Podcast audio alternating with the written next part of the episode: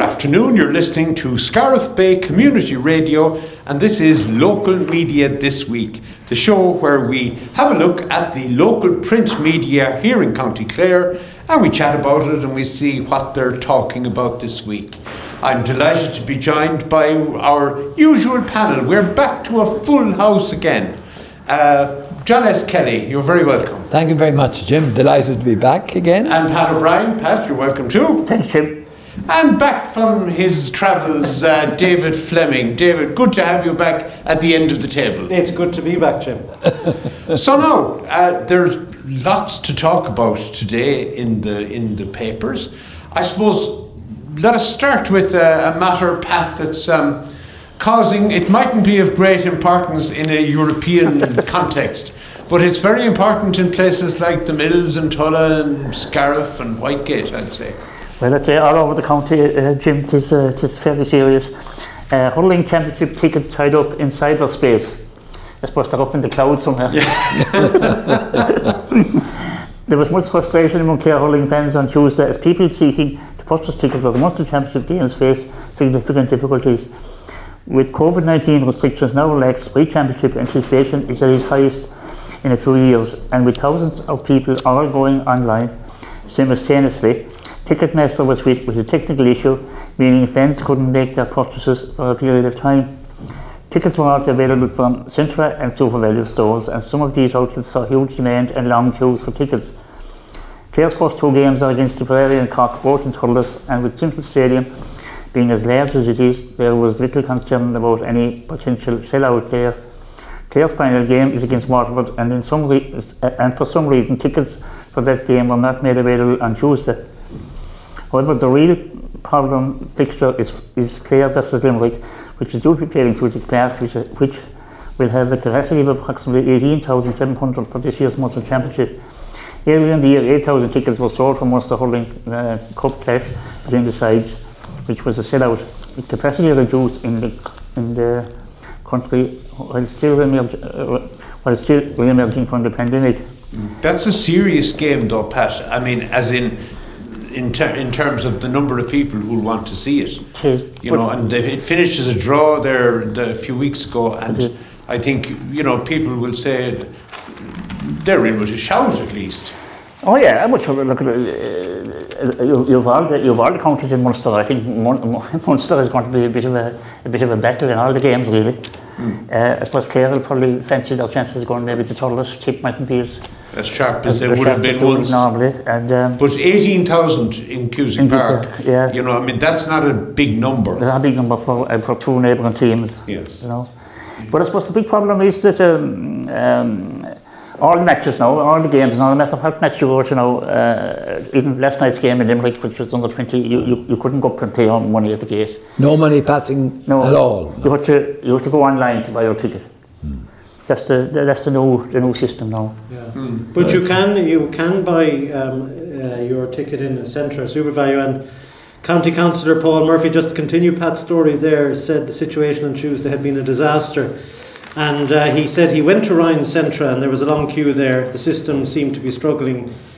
Uh, I texted the Centra shopkeeper in Clarecastle. He said he didn't have a queue there, so I belted down.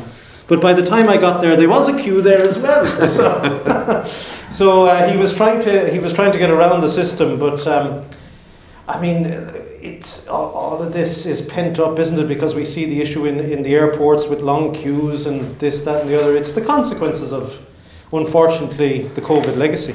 But really, uh, the big problem I see was that they put all the tickets uh, all up together, uh, three or four, four or five big Munster Championship games and football as well. Uh, they put them all on, so there was, there was bound to be a, yeah. Yeah. a breakdown yeah. somewhere. Yeah. yeah. Why not the take them in, couldn't handle the demand. Yeah, why not take the first games first and then then go for the second ones? Yeah. And you know. I tell you, if there's a job going in Ticketmaster, we might send Pat up and yes, he'd sort them out. I'm just wondering, you know, Pat, you might have an opinion on it. The, the whole notion of putting all G- major GA games uh, on Ticketmaster or online only and no cash at the turnstiles. Yeah, does does that you know does that um, impinge on impinge is the wrong word now, but does that uh, disenfranchise people? Let's say who who aren't who might yeah. who are big GA fans but aren't tech savvy. Well, it it it it, it, it, it affects people that, uh, especially older people that wouldn't wouldn't be able to go online maybe to buy their tickets and they'd have to go away and get somebody to do When it. did you get the grandchild, the 10 year old, to do it? Yeah, well, they could, but they mightn't have a grandchild, or they might be Well, but living isn't on their that the reason why you can go to the Centra of the SuperValu? I, I think somebody up in the GA probably came up with that same argument, uh, Jim, that you made, and somebody said, oh, well, let's supply them to the shops. Yeah, but the kind of, that, requ- that required a, a lot more organisation and administration. You, they developed the website, so it maximise use of it. That's how I think you have to do the whole lot together. You know, it'll be easier to administer. Yeah. Central Course are, are sponsors as well. They are. So Yeah. the Centra selling the tickets brings you into Centra, which Does it? It, course, it, yeah, it does, yeah, but but s- s- the Centra's uh, availability probably will be limited to this year. What's I- I- like, it's hard because, uh, sure, you see with concerts as well, sometimes when there's so much demand, the system Yeah. does break down. But I think Pat has made a valid point. Why did they all? Why did they put all the matches up at the same time? Stagger it? I'd say it's associated with the cost. Maybe so. of administration. Yeah. The, the cabaret, for example, in the college hall, uh, no money passes, okay? Um, the tickets aren't available uh, in the shops or anything like that. It's all online. It's all online and it's very, very simple. Yeah. And okay, and the But, law the, but the- Jim's point then, let's say you're you're you you're not tech savvy. You want to go. you have to get a neighbour then Yeah. someone to to. you might, you uh, might order want to give your grandchild the loan of your credit card. and, and, and why couldn't you just turn up at the door or the turnstile? Yeah. Well, it's a pity because I mean the, the one thing about today's society is you you should have multiple different ways of doing things, Yeah. and the turnstile always worked. And I mean, it doesn't mean cash. You can turn up with your with your, Your Visa card. debit and tap Yeah. to go in. Okay, and, and, and, and uh, just uh, regard, okay, Clare and Limerick are playing in, what, the 15th of May. Well, you might buy a ticket on Monday, and you might end up, you mightn't be able to go. Do you know? That- And you're be- not allowed to there could be a resell si- it as such. It could be a situation where you have to try and get rid of it and you have to get, uh, give it to, you have to try Now, and tell Pat, someone else. if, if you want, want to get to the match, if you want to get the All Ireland, All Ireland you'll find a way. It's, uh, I know it is, little but things there's- like this won't. There's lots of people that, that, that, that haven't in that position, John, you know? So, Okay, will we will we move on to yeah, we'll move on. because last We won't solve it here anyway. We will not. No. Over the last few weeks, we've discussed Shannon Airport, and Yeah. there seem to be new things coming out uh, every week. And you know, we were unfortunate enough to lose a, a, a chairman a couple of weeks ago. But um, I think people in the media have been listening to us, John, because there's a call there on the Clare Champion on uh, page. What is it? Four. Um, page, Page four of the. Clare Champion. Oh, place four Uh, that coach. Page four in the Echo, sorry, for a clean sweep. That's Uh, right. the- no, that's a fairly serious statement. It's suggesting the board was uh, was a problem. We spent time here a week or fortnight ago uh, hypothesizing on what might have contributed to Pádraig Ó Céidigh's decision to actually leave. And we, if, after a good old conversation about it, we came down on exactly what this article uh, tells us on the, in the Champion and in the Echo. Okay, the clean sweep of the Shannon board. Quite clearly, it would appear to be interpersonal and executive, the non-executive capacity or power of the chair. And we suggested an executive chair. They probably were listening to this on, on Sunday, okay? I have no doubt. But mind you, they didn't phone you either, did they yet? No. Yeah. So, I mean, the situation, lads, is an absolute mess, but it's bringing to the front certain issues which will have to be faced up to. Am I right or wrong? That have a political undertone to them. Well, according to Páraic's, um, Páraic's piece, the person who is looking for the clean sweep and who's identified the issue that John has laid out for us was the Save Our Shannon Uh, group. Den- Dennis Vaughan. Dennis. Vaughan, who who is who, who is saying clear out the, the board, and so he must have some insight or some information. because this is the first now official or semi-official comment um, about it, and uh, that, as as Páraic says, the new C, the new chairman, who is Colonel Henry's Colonel Henry's swift appointment as uh, Pádraig Ó Céidigh's successor indicates that levels of Ó Céidigh's discontent were known at government level with the former Aer Arann CEO and founder's absence from a special launch and the resumption of transatlantic services from Shannon Airport, also notable. Um, now, Pádraig Ó Céidigh uh, must be sticking with his official line, and of course, wouldn't probably say there were issues at the board, but so it, it, it'd be interesting to see how the board responds to this now. It is just an allegation, Yes, to be fair. that's all. Paul, Um, see, Paul gets the story there. The cleric understands that relations between board members, including past officials and and Paul Ó Céidigh, led to his departure from the role of Shannon Group chairman after just six months. Suggests, Pat, a, a little bit of history there, doesn't The it? the board members, including past officials, who, who- Yeah. you know, But I think we can safely surmise that Patrick Ó Céidigh didn't leave to, to, to, to go planting spuds. no, no, he did not. You know, that, that there was a, a, a problem of some sort. He Which, went for the first Earlys. Well, for, for him, wasn't it that it, wa- it, the, the, um, it was the executive chairman issue that the Yeah. government didn't take up? Now, I put it to you, put it to all three of you. Isn't it a bit, a bit of a kick in the teeth for the existing chief executive officer, Miss Considine, to be seeing this in the papers that effectively undermines her role? Because the position of the chief executive officer is to implement the decisions of the board. Yeah. What would you say to Mary Considine? Pat, Jim, or uh, John? I would uh, stay silent on this. it is too delicate, you know, and the danger Yeah. of crossing the border. But you, you, you're, heightened. you're advocating the appointment of, it, of an executive chair. Oh yeah, well that's no, that, that nothing big deal about that. And it could be It's, uh, Mary Considine. It could indeed. I mean, I, But I, why would you have? Why would you do, be duplicating in effect a role? well, the Do you have a chief executive officer what is the role of the G, chief to executive officer? implement As- the to implement policy of the board? and who brings the, the, the, the who, who The board. generates? Yes, but you know from previous experience. Yeah, experience. the chairman what often generates brings. that. Yeah, What? But uh, listen, if I was the chairman of that board, I'd expect the CEO to be implementing the policy. I wouldn't want to do it myself. Yeah. and still, Did you want to have the chairman do it? there obviously was, a- was a major breakdown somewhere. Uh, it is And we don't know suggested, yes. what that breakdown I- was, no. really. Yeah, well, I, as far as I uh, was listening to the, the that, um, Mr. Lally there, he's the, chi- he owns the, the Woodstock Hotel, and he said he had been talking to Parry Ó Céidigh in recent weeks before this announcement last week, and he said that he said that Parry Ó Céidigh had been going had been talking to the the, the, the the people in we'll say in tourism and hotels and all that, and he was he was he was trying to get to get um, you know to get uh, something outside the box of you know outside of what was going on there to see to, to try and, and improve.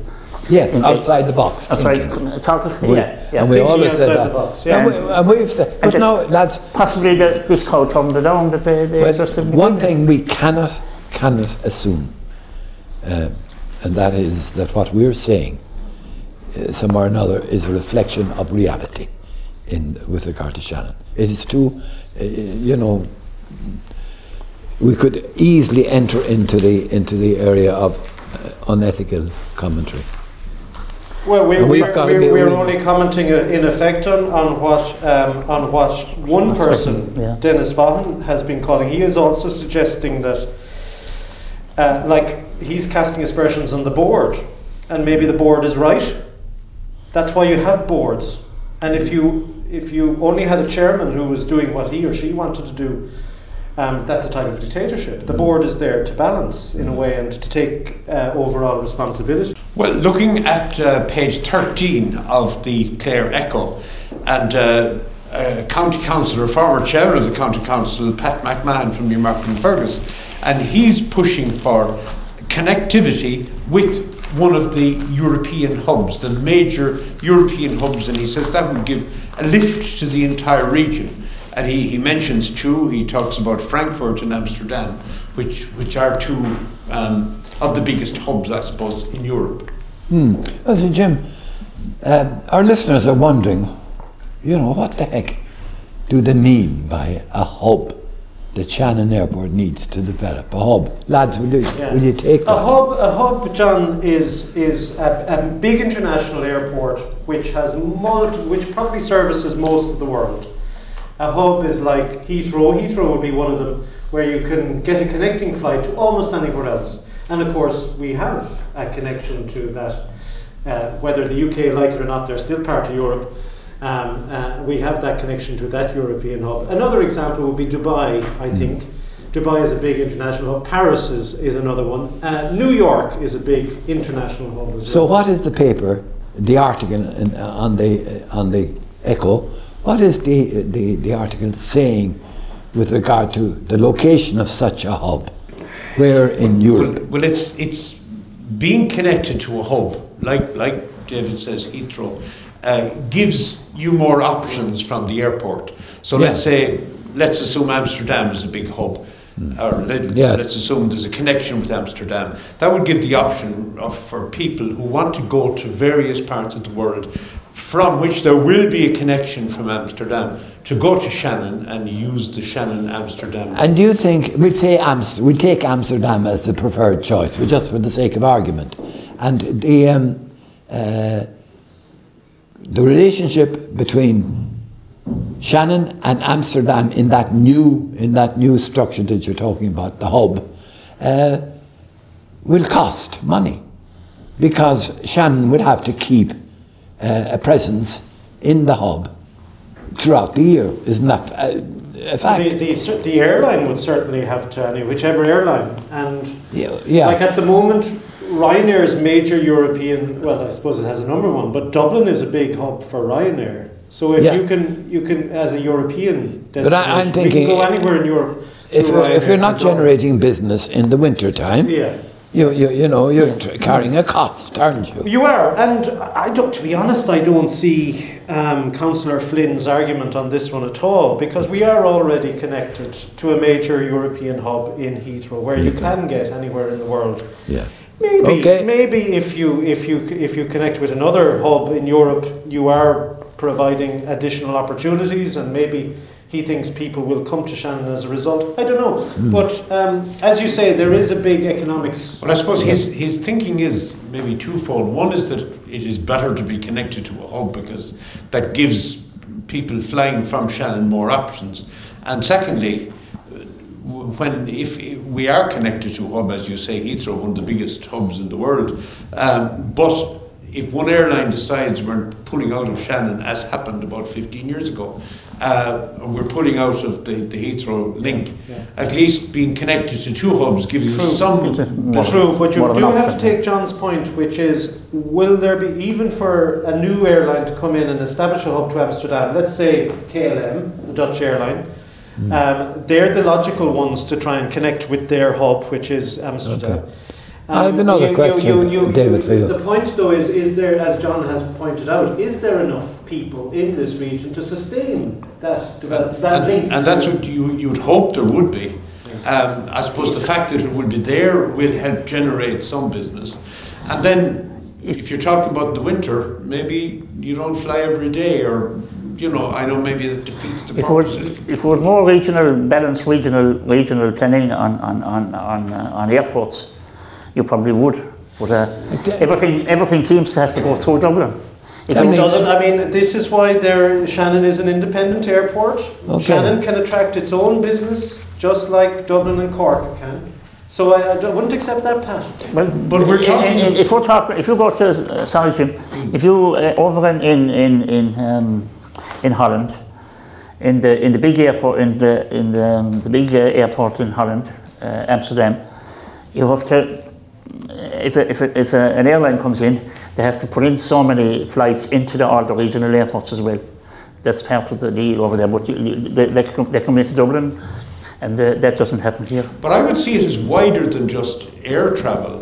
Uh, I mean, I think successive governments have allowed Dublin to grow and grow. The result is seen in, in, in house prices in Dublin. Even availability of accommodation in Dublin is becoming a huge problem. So it's, it's wider, I think, David, than just airline policy.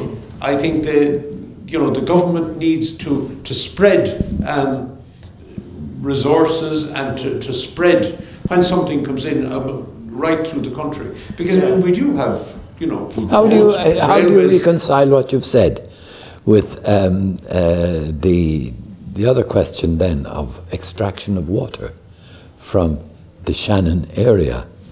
We'll get to that in part two. We will, okay, but when we get to it, we'll have to refer back to, uh, to what you said. Well, but uh, okay? I mean, Jim, in order to do that, you would you, you would have to say, right, there's going to be no more building. We're not going. You'd effectively be doing a Cromwell on it by saying we're going to have to transplant people. You can't live in Dublin now. You have to transplant people to Connaught and to into East Clare.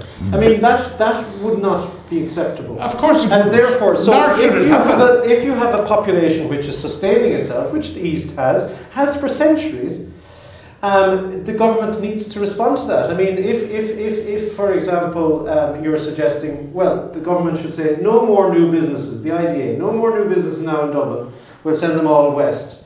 That then leaves a whole unemployed region in the East, potentially.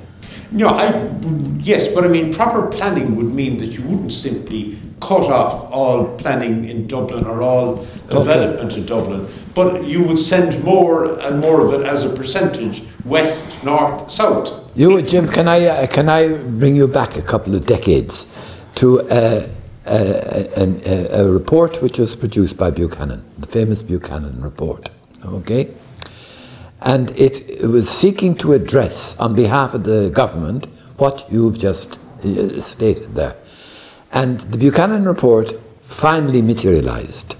And if my memory serves me correctly, it um, suggested nine growth areas in the country.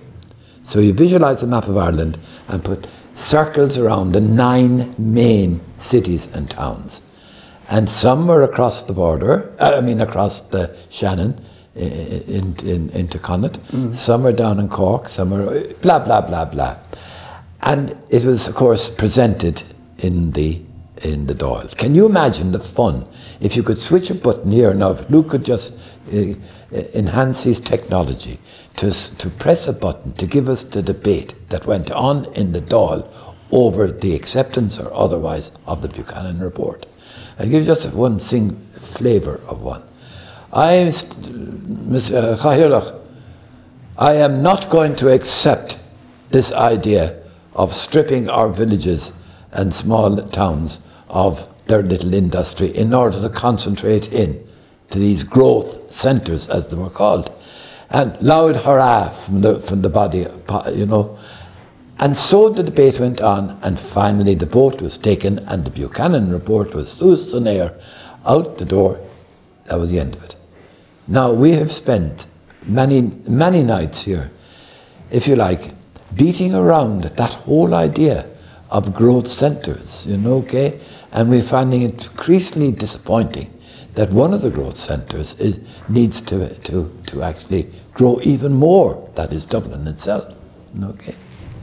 So there you are. Yes. When you had the chance to actually uh, develop the country on a regional balanced basis, the model was kicked out. It was, and, and could well be again, if for Yeah. various reasons. But I mean, that doesn't mean it's wrong to do it or it's not worth trying. I'm not saying it is at all. I'm, No. I'm giving you just what But, but I where would say, went. actually, if, re- reflecting on the last 80 years, or since the 60s, whatever length of time that is, there actually has been a fair amount of regional development and regional growth. And look at our cities. Look at Cork. Look at if you look, look, Cork is a, ve- a very nice example of the development of the pharmaceutical industry. Mm. Yeah, Cork is now is one of the central places for that in the country. yeah. Limerick has its own advantages. Galway has its Yeah, and advantages. Shannon is going And- and very Shannon, Shannon is a lovely example, actually, of a new town which emerges in the 60s Yeah. With that same principle in mind. We have in our mind that Dublin is always doing better than the rest of the world Yes. uh, or, the, or the country. And it, it naturally will because it's a capital city. Um, so, so we just need to we need to think some and when, when we want to Shannon Airport independent we got it. and now that it is independent, we don't like the idea because we're not doing so well. But it's like they, when, when Dublin went out the door from Shannon, they took all the crown jewels with them Yeah. and, uh, and left an empty shell of a building.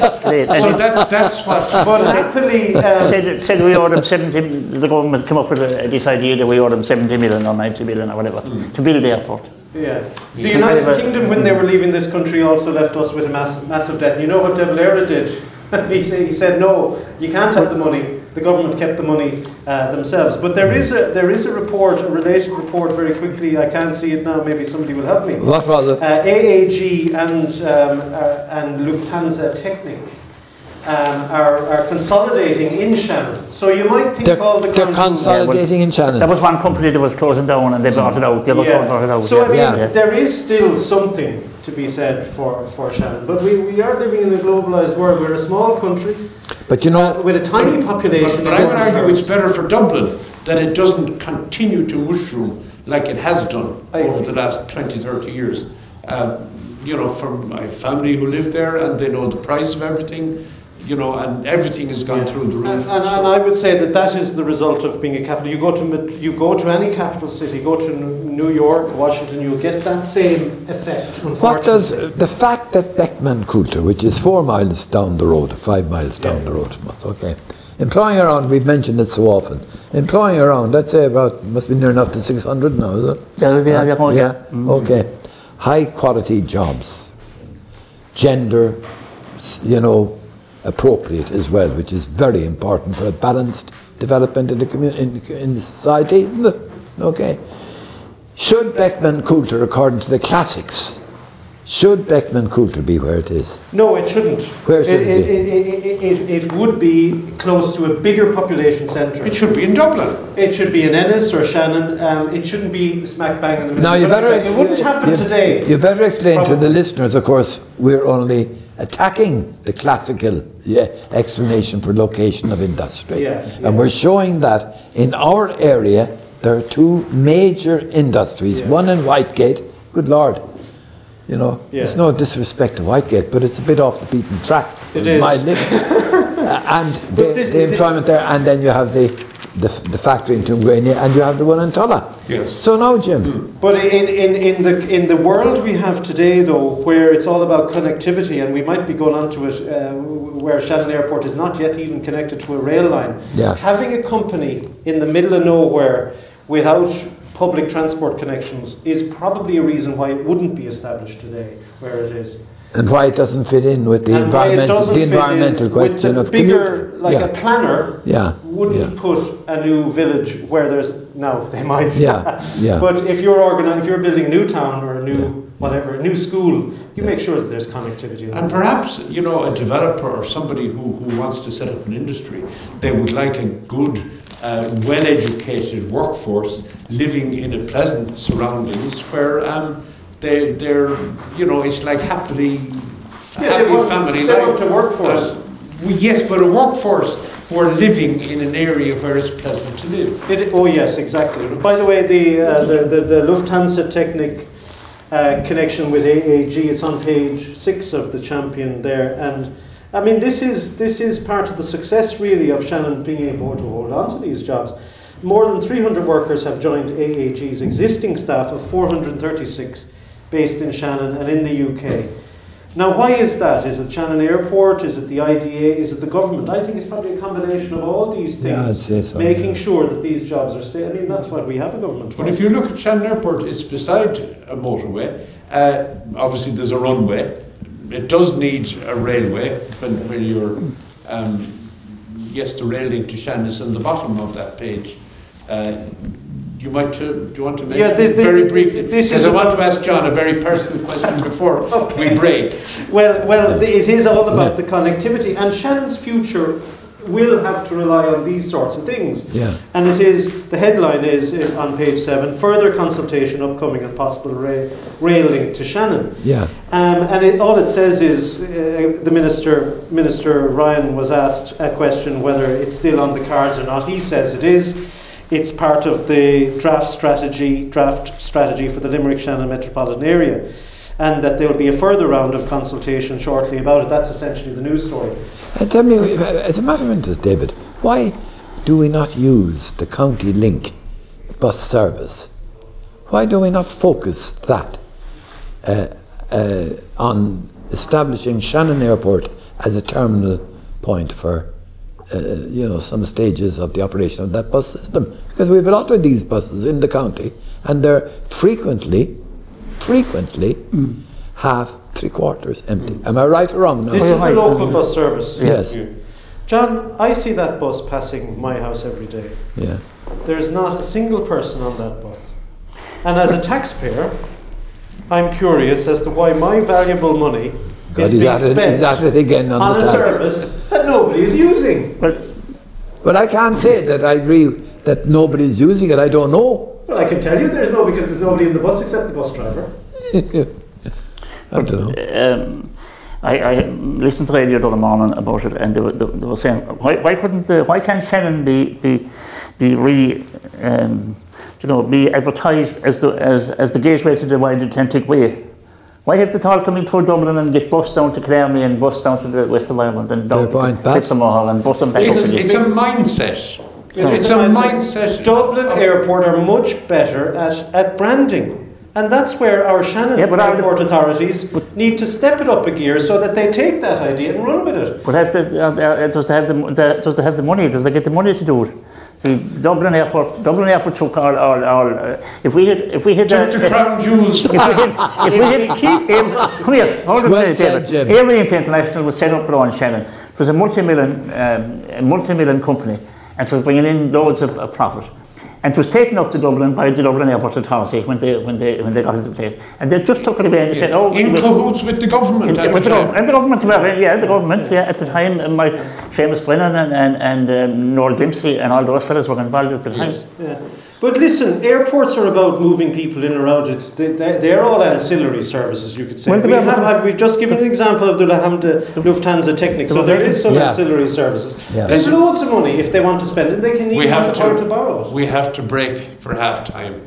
Uh, Pat, do we have a piece of music Well, we have- to, uh, to jump around to while we're. Um, It's a you- rocky well- road, rocky road to Dublin. Well, I'm working on the personal question that I'm going to ask John. But we S. have a, we have a nice, uh, with a nice soothing uh, one there. It's to, to John Kelly. and, and Raru and, and, and the Blue Danube. What is oh, it? lovely. The Blue, the Blue Danube. The Blue Danube. Very good. Andre Leroux. And Raru.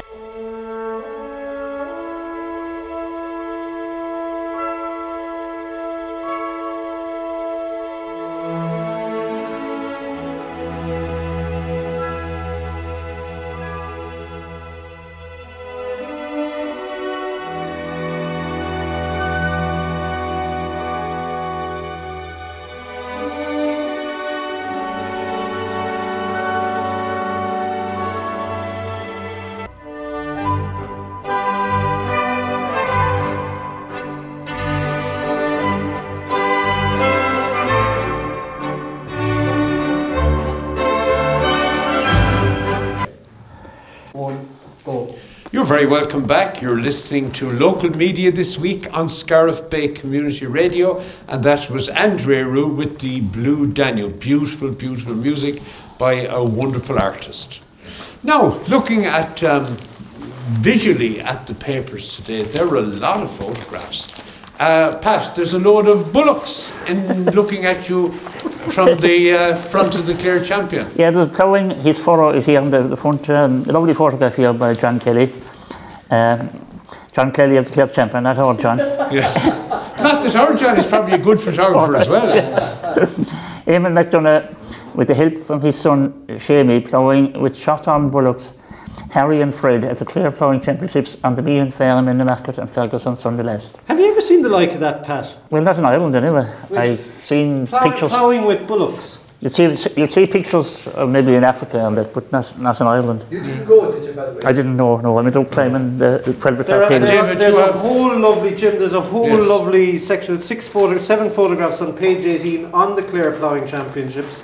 I always thought the Ploughing Championships is in September, but of course this is the time of year for for, Yeah. for doing it as This is well. the qualify, yeah, they qualify yeah, from this is the, the qualifying. And there's a lovely Ford tractor there, and John Kelly was in the right space at the right time. You can see a lovely clean furrow. Absolutely. That's, of course, what they're looking for. Now, here's an interesting thing about the photograph uh, of the uh, bullet. Yeah. Yeah.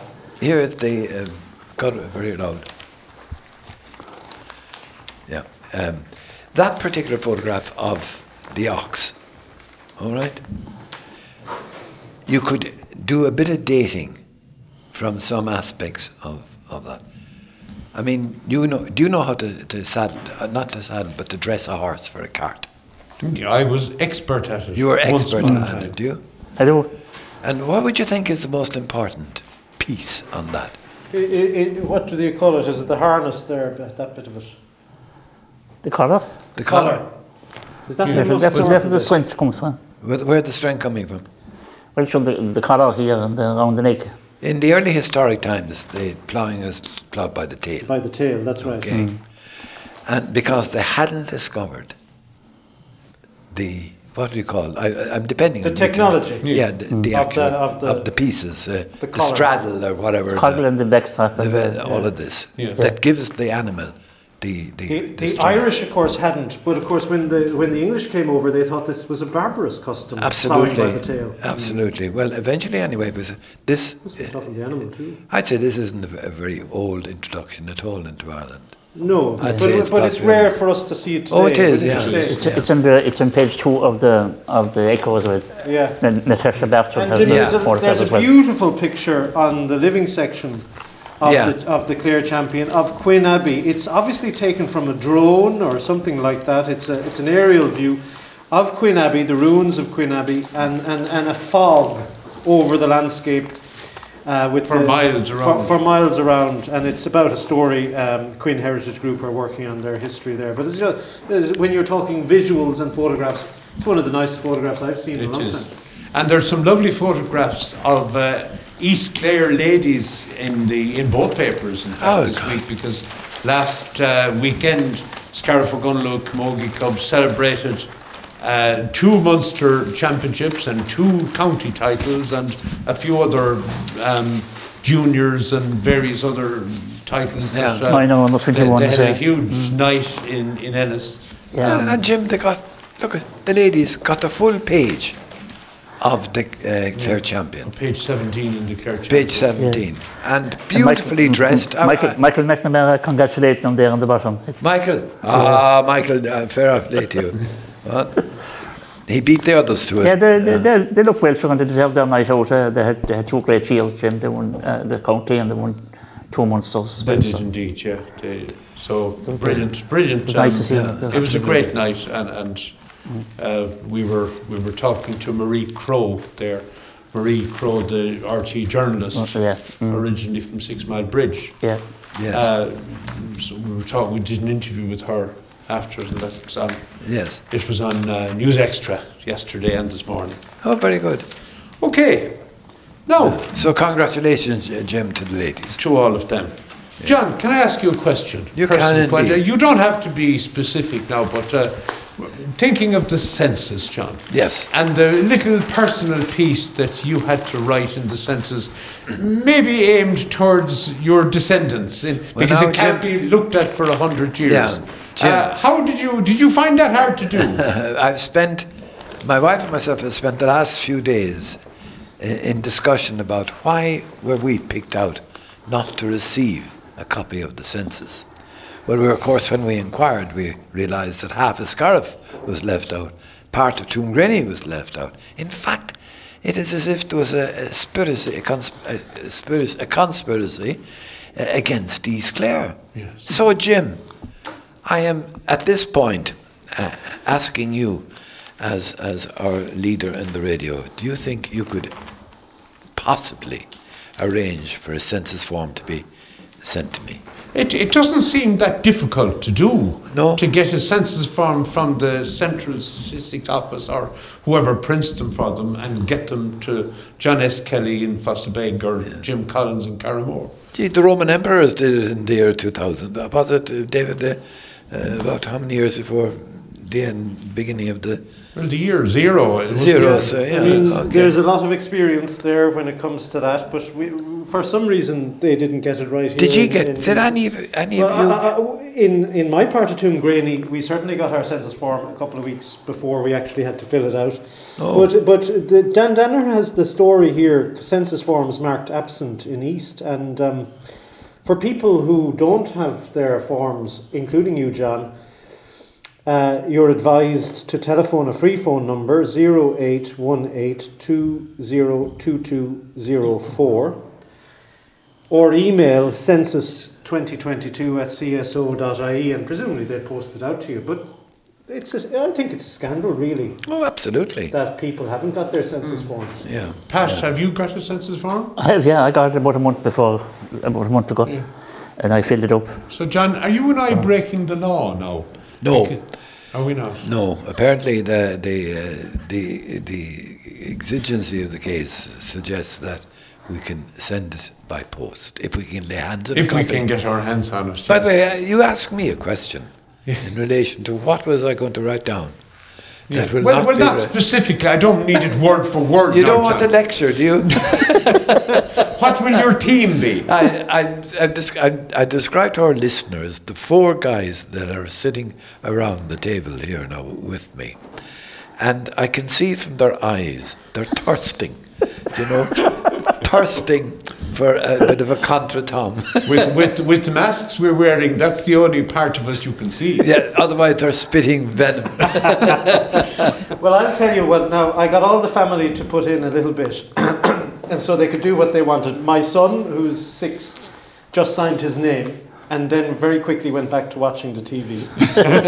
My daughter put a little bit more time into it and told her future descendants what she liked doing: camogie, hurling, um, um, building good. Lego. Yeah.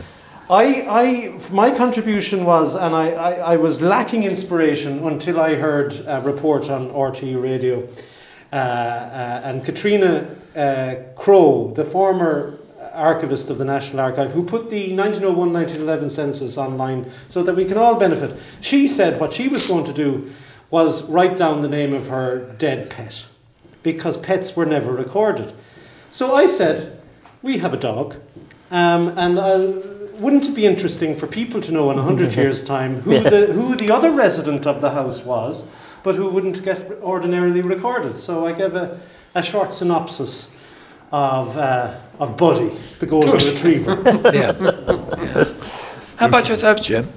I, I haven't uh, thought too much about it, to be honest with you. Let. Um, Any suggestions as to what? I I mean, I think the only people who will be, if they are any, interested in reading something will be our descendants. Um, presumably it'll be public and anyone can read it, but Yeah. it, it will be our descendants. So I've been trying to think of some message or something which would give the my great, great, great, whatever it is, um, Wouldn't it some be- indication. Would, wouldn't it be wondering if you could transport yourself to a hundred years' time and you're opening the actual uh, file dealing with what would you like them to see about you and wonder? Yeah, it's that's a very good question, John. I suppose you'd want them to think well of all their ancestors. Um, you'd want them to, you know, enjoy life and you know to be to be good and to be kind as, as well as they can. But in terms of your message to them, you know, there's no point in telling them how to live their lives because they'll figure that out themselves Yeah. and make the mistakes and whatever. Yeah. Um, so I suppose you can only just put in a flavour of of how you feel about yourself and about the place where you're living. Um, and, and and, and Pat will be saying, I hope Dublin didn't get everything. Good, now, good, good. okay, that brings us on to water abstraction. Oh, God. Oh my. It's a Uh, big one this week, isn't it? It is. I know the last time we discussed it, uh, Pat, you had a five cent charge per litre. Now I see that uh, on the is it the Clare Champion Clare this Champion, week? yeah. Um, is it they- they've gone down? You're being undercut. Yeah, um, um, Councillor Johnny Flynn uh, wants uh, uh, one, one cent per litre. And he says it will bring in 10 million a year. So he, he wants half that to go to Clare and half it to Tipperary. And, What do you think of that idea, Ben? and to, that it, it would go for for uh, wastewater treatment and but you five million a year to Clare wouldn't go to do that. No. One should, should probably cover Broadford. Well, that same would be good. Should be good. Should- Would, they, would, would Pat would would Broadford now support a water extraction if in return they were guaranteed a, a wastewater system that was up to the standard? They possibly would, yeah. Would you blame them? I wouldn't Uh, blame them, no, no. No. Would you? Would you? Would any? Would you? I'm David? just wondering though, is there a will if they if they do and presumably that they- they intend to take water from the the Weir, Parteen Weir on the southern side of Killaloe, is that going to cause a problem? I, I've, I haven't heard any experts talk too much about it, but I mean, will it cause a problem in Lough Derg? Will you know? I remember some 40 years ago when a, when a dam collapsed down at the southern end of the Yeah. Parteen Weir, it, the, the levels of the lake dropped by about five or six feet. Yeah, yeah. And um, suddenly it, it made all the, the navigation charts um, irrelevant. Yeah, Because- I have a, Jim, I have a lovely 19th century navigation chart of the of the Derg, which probably became relevant again. Yes. Um, but for certainly the modern ones. Well, according to Dan Danaher here, that is a concern that they're looking at. Um, a representative from, from Irish Water was talking to the council, and she said the preferred water abstraction project is one aspect of their overall plan, including 34 water. Sorry, that's not what I wanted to read. She, she was saying that they will have to do um, a study of what's going to happen.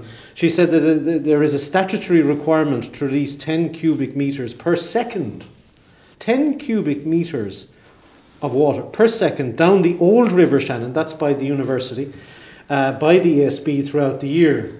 So that's the ESB now committed, when they did their Ardnacrusha business, that they committed to, to ensure that the levels weren't so low. So if there was any extraction plan, Irish Water would have to, um, and even written into law, ensure that there would certainly be no uh, ill consequences And I presume there'd have to be, David, some kind of environmental impact assessment. Yeah, she, she, she went on to say, Miss Ryan said studies are ongoing in terms of understanding the environmental baseline of Lough Derg. Now that's an important point, a baseline. At, at, at what point? Because there have been droughts, we have seen the, the, the, the lake fall, but we've also seen it going up in times of flooding, notwithstanding the existence of the dam. So it's working out that baseline and presumably a future baseline as our climate changes dramatically over the next few decades. And David, what in fact, if the figure is being uh, looked at by Irish Waterways or any other body that chooses to actually engage in it, what in fact if their figures are incorrect? Decisions are going to be made, you see, on, on, on figures, aren't they? Isn't that where we've got now Yeah. in relation to a lot of I national presume policy? scientists and engineers will have But have to. Yeah. hydrologists and all Yeah, that, yeah, yeah. yeah. They have. I mean, she, she, she mentions a whole series of different type of hydrologists and hydro engineers Yeah. and all sorts of people. Yeah. But but going back to Pat's point about um, money, uh, Pat seems to want money for everything and doesn't want anything to go to Dublin without something coming back to the region. That's fine. Of course, I have to remind people again that there's plenty of water leaving the Shannon, heading towards Dublin uh, via the Grand and uh, the Royal Canals. There's loads of water going across uh, the, the, the, the, the, wi- without any coming back. And, and why should only Tipperary and Clare get some of get, get some of this? Surely Galway should should get its portion, shouldn't it, um, Pat? This, uh, well, I don't know about that. this, this lady from, from Irish Water anyway said that any proposed economic dividend for Clare would be considered by Irish Water. So she, she, It's a, it's, she a, it's a remarkable admittance. Irish Water wouldn't even be allowed to make such a decision. My point, anyway, always is it's a bit barmy because we live in one country. The water is everybody's water. It's not belonging to Clare. It's not belonging to Tipperary. It's the, belonging to the citizen, whether, wherever they happen to live. But I, I, I mean, I don't mind about Dublin getting water if I'm honest. But what I wouldn't like to see is any negative effects on the River Shannon, Yeah. on Lough Derg. Yeah. Because, I mean, Lough Derg is the one thing we have here that Yeah. a lot of people come to see Yeah. uh, in terms of tourism, and it's a huge, it employs a lot of people. It was. Even if Yeah. we haven't been exploiting it that well, We well haven't over been the having years. explosion at all, but I mean, hopefully It's- we'll. I, I suspect, we'll- thinking about what people thought 100 years ago, when Ardnacrusha was proposed, you can imagine what people thought, and that was a real impact on the level of the lakes. Huge impact, Yeah. Yeah. And I suspect some people didn't want that. Yes. But they, others then were thinking of the common good. Listen, we're we're nearly out of time. Very quick. I just looking at. Did I see a picture of Pat Hayes on one of the? Well, Pat- on- Pat- the Pat- champion? 13. He's on the Pat has, a page, prob- yeah. has, has raised the problem. Yeah, fair play to Pat and his colleagues have raised this problem over the last 12 months. that Derelict is derelict houses. sites. Yes. And as somebody said, you know, it's very hard to, Pat said, it's very hard to imagine uh, developing uh, estates in a town where the heart of the town has a rake of, of old, ugly looking buildings. He's dead right, isn't he? So he's, That's right, yeah, he's, yeah. just raising the issue again. And there are several towns and villages in East Clare where, to varying degrees, there are vacant derelict And sites. two are gone this week. Amazing what, what across the road from the um, uh, from the fire station. Okay, there are two houses. The ladders went up last week, and today you have the stone, probably 19th century stone walls now revealed, and the outer plaster is taken away.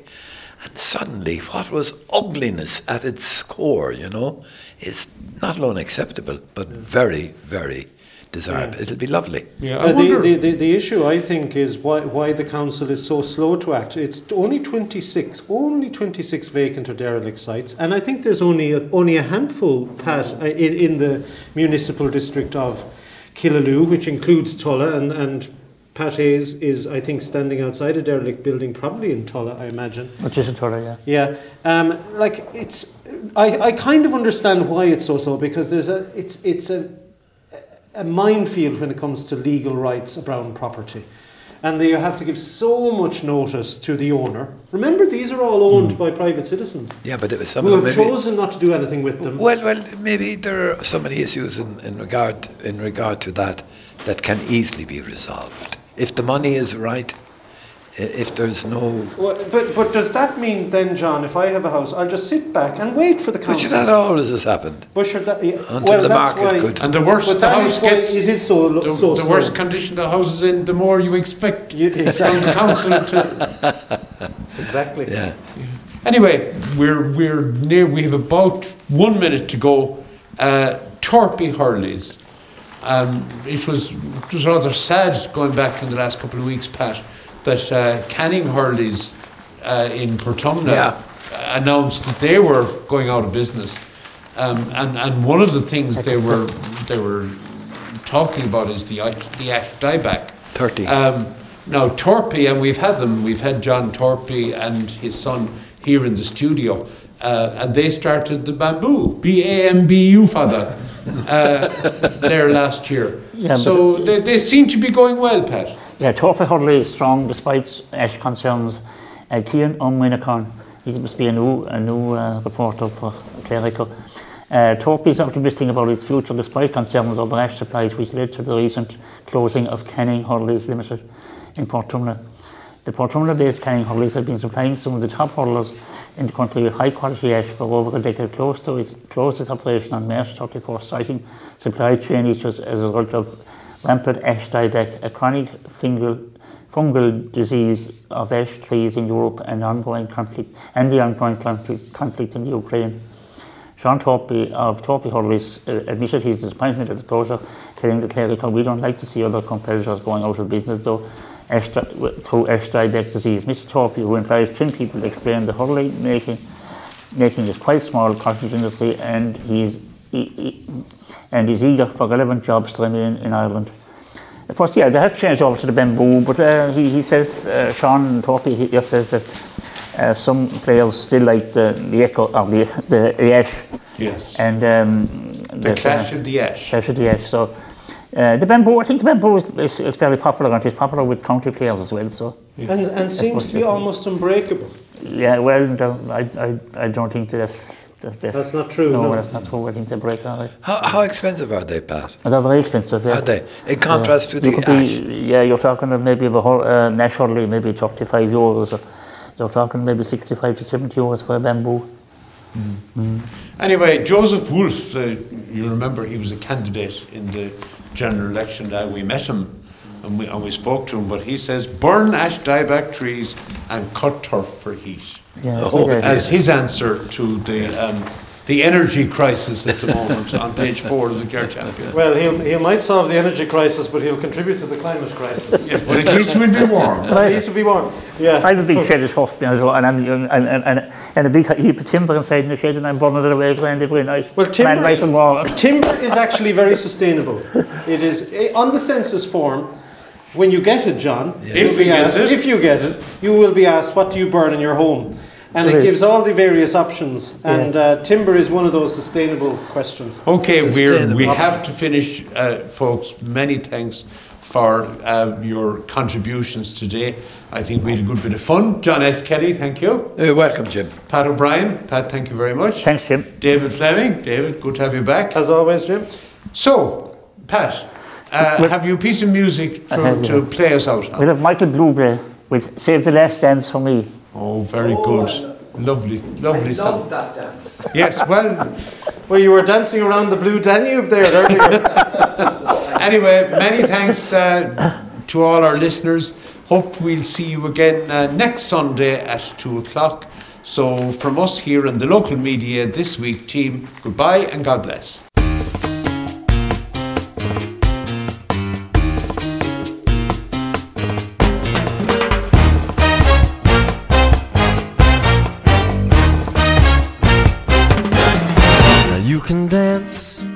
Every dance with the guy who gives you the eye.